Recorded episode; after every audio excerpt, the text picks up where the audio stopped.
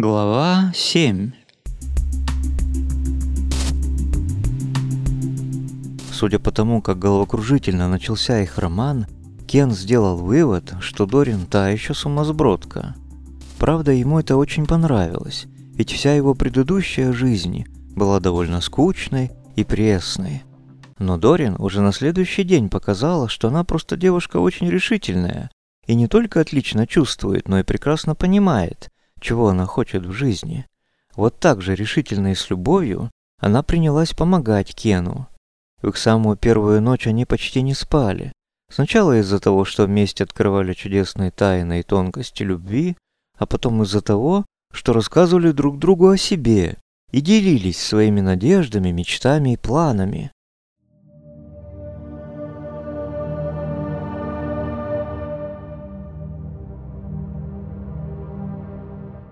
Дорин очень удивилась, что у блога Кена, который он назвал «Разные таинственные истории», так мало посетителей и подписчиков. «Тебе просто нужно правильно его продвигать. Давай я сама этим займусь», – предложила она. «С моим-то опытом». Дорин нисколько не преувеличивала. Опыт журналистики, пиар и рекламе у нее был уже изрядный. Ко всему этому она приобщилась еще в старших классах школы, когда была сначала рядовым сотрудником, а потом главным редактором школьной газеты. А теперь она писала статьи и заметки для интернет-портала их университета, поддерживала деловые отношения с сотрудниками порталов и сайтов других университетов, сотрудничала с интернет-магазином по продаже бытовой техники и даже участвовала в предвыборной кампании одного из местных депутатов. «Хорошо, давай», – согласился Кен с большим облегчением и сообщил Дорин логин и пароль.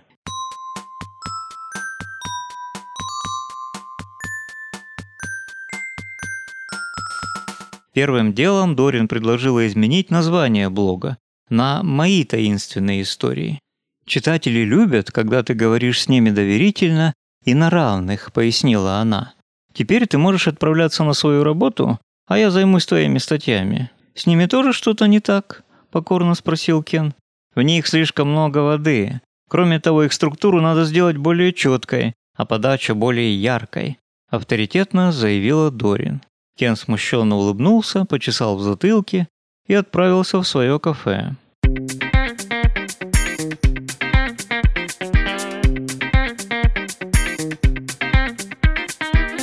А Дорин на весь день засела за компьютер. Как ни странно, тот рабочий день прошел у Кена очень удачно. Он ничего не разбил, не уронил, выполнял все заказы очень быстро, остроумно общался с клиентами, и толстуха бренда была им чрезвычайно довольна. В конце дня она даже позволила себе пошутить. «Сегодня ты мне так понравился, малыш, что я бы сама с большим удовольствием утащила тебя с собой. Но я все понимаю, все понимаю». И Бренда залихватски ему подмигнула. Кен смущенно хмыкнул и отправился домой.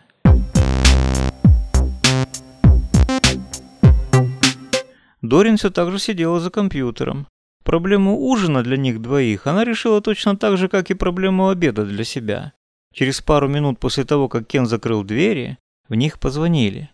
Это был курьер из службы доставки, который принес не какую-нибудь там дежурную пиццу в коробке, а ужин из ресторана, из нескольких блюд, и даже с бутылкой хорошего итальянского вина. «Мы это с тобой заслужили», – заявила Дорин, предупреждая вопросы Кена.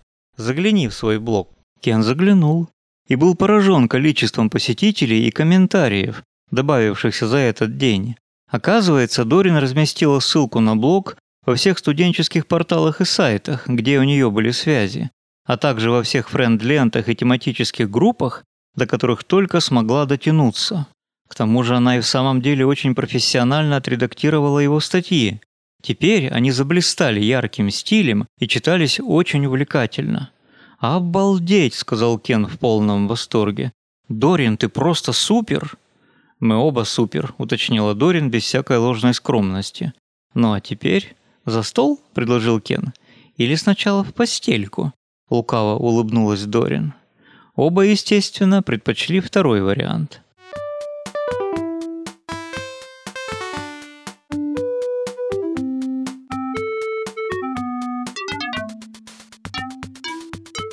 Одухотворенный грандиозными успехами в любви и творчестве, Кен почувствовал себя уже просто другим человеком, и на следующий день во время работы в кафе был в таком ударе, что Бренда наблюдала за ним с неприкрытым удивлением и даже завистью.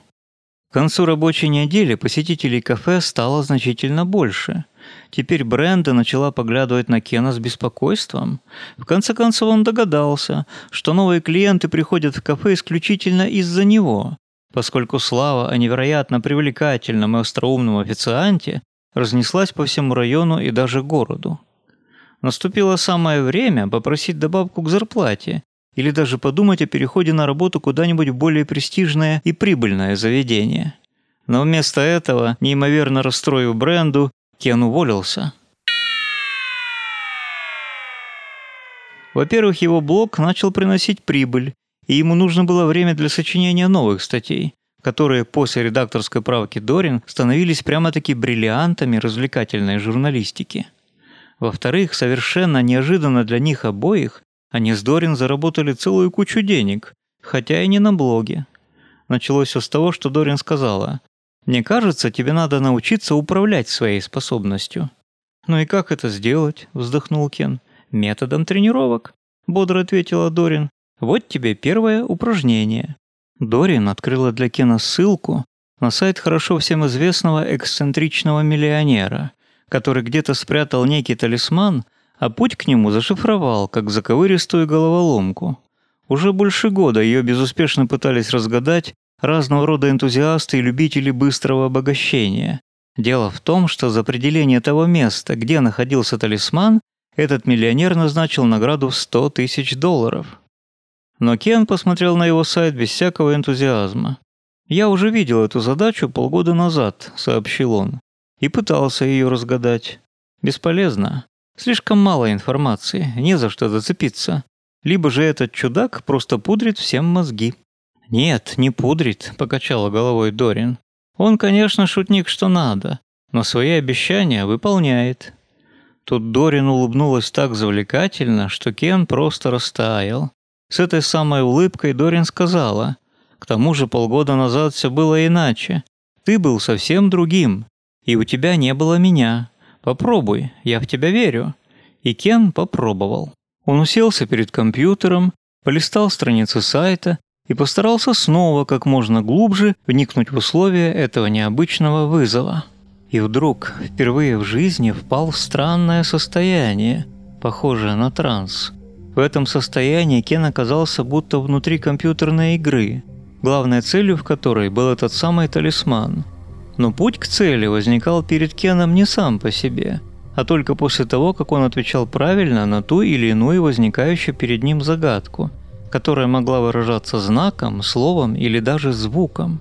Находя ответ на разные загадки, Кен прошел через непролазные джунгли, выжженную пустыню, проплыл на маленькой лодке через море, без единой ошибки преодолел лабиринт и вышел из него к огромному зданию, которое тоже было полно очень непростых загадок. Преодолевая в этом здании этаж за этажом и комнату за комнатой, Кен разгадал все его загадки также без единой ошибки и в конце концов оказался в помещении, где в нише каменной стены стояла маленькая инкрустированная шкатулка, а прямо на стене над нишей светящимися цифрами был написан номер телефона.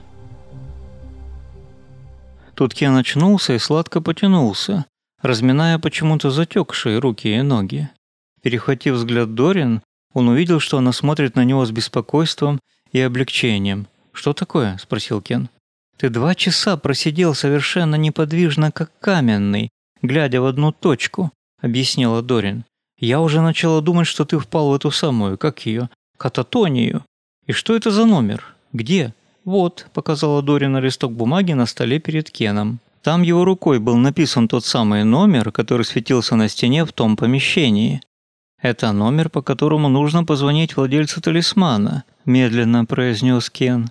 «То есть ты все разгадал?» – воскликнула Дорин. «Видимо, да», – удивленно ответил Кен. Они позвонили, пообщались с очень вежливым секретарем загадочного миллионера, затем встретились с ним самим. Он оказался очень обаятельным джентльменом возрастом хорошо за 70 и просто очаровал Кена своим остроумием и доброжелательностью, хотя Дорин во время этой встречи держалась почему-то на стороже и улыбалась любезно, но не вполне искренне. «Что случилось?» – спросил ее Кен, когда они покинули гостеприимный дом миллионера. «Что-то в нем чувствуется очень странное и даже опасное», – задумчиво ответила Дорин. «Как будто он что-то очень старается скрыть».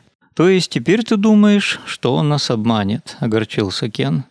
«Не обманет», – покачал головой Дорин, – «но...»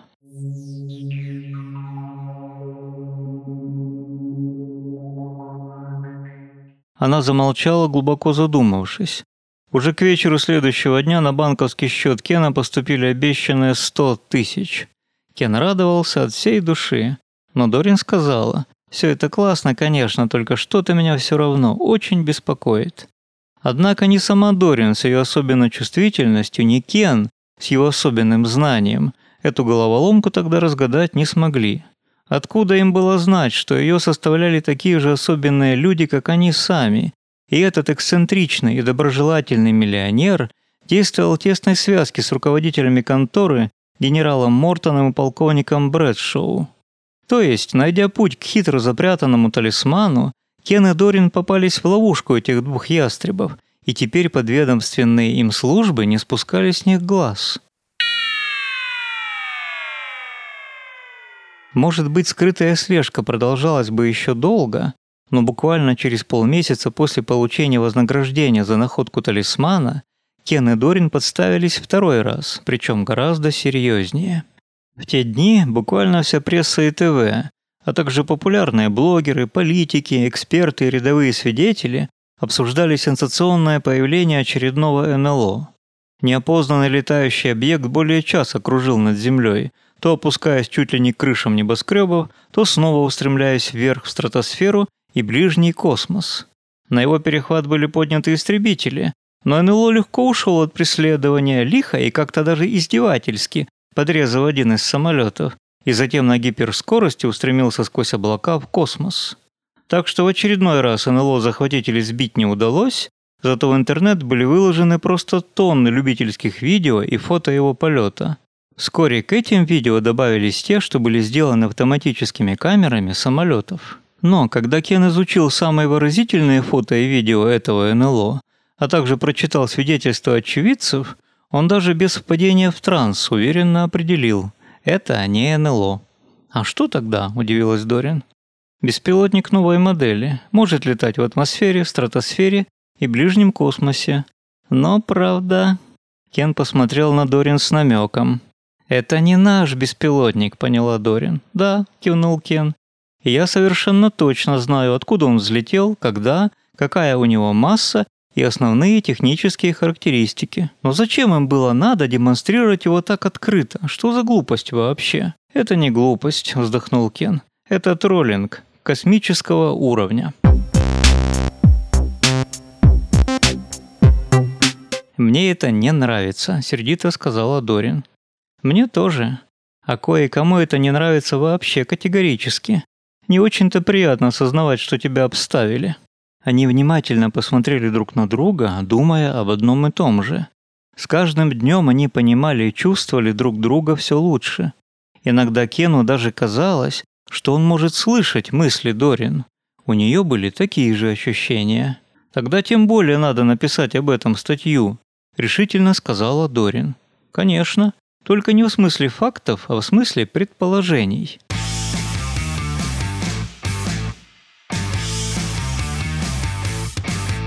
Статью они написали, и буквально за пару суток она набрала просто дикое количество просмотров и рассылок. Ее даже процитировали несколько солидных научных изданий. А через три дня после публикации, когда Кен и Дорин, держась за руки, мирно шли по тротуару на ужин в ресторан, Рядом с ними остановился роскошный черный лимузин. Из него вышли двое крепких молодых людей с каменными лицами. Несколько прохожих впереди и сзади тоже остановились как бы между прочим, глядя кто на часы, кто в телефон, кто просто в небо, хотя было совершенно понятно, что это классическая ловушка. Из лимузина выглянул пожилой мужчина в военной форме и сказал Кену и Дорин вежливо, но с остальной интонацией. Садитесь в машину, прошу вас. Нам надо поговорить». Вот так у Кена и Дорин произошла самая первая встреча с полковником Брэдшоу, которая очень не понравилась всем ее участникам.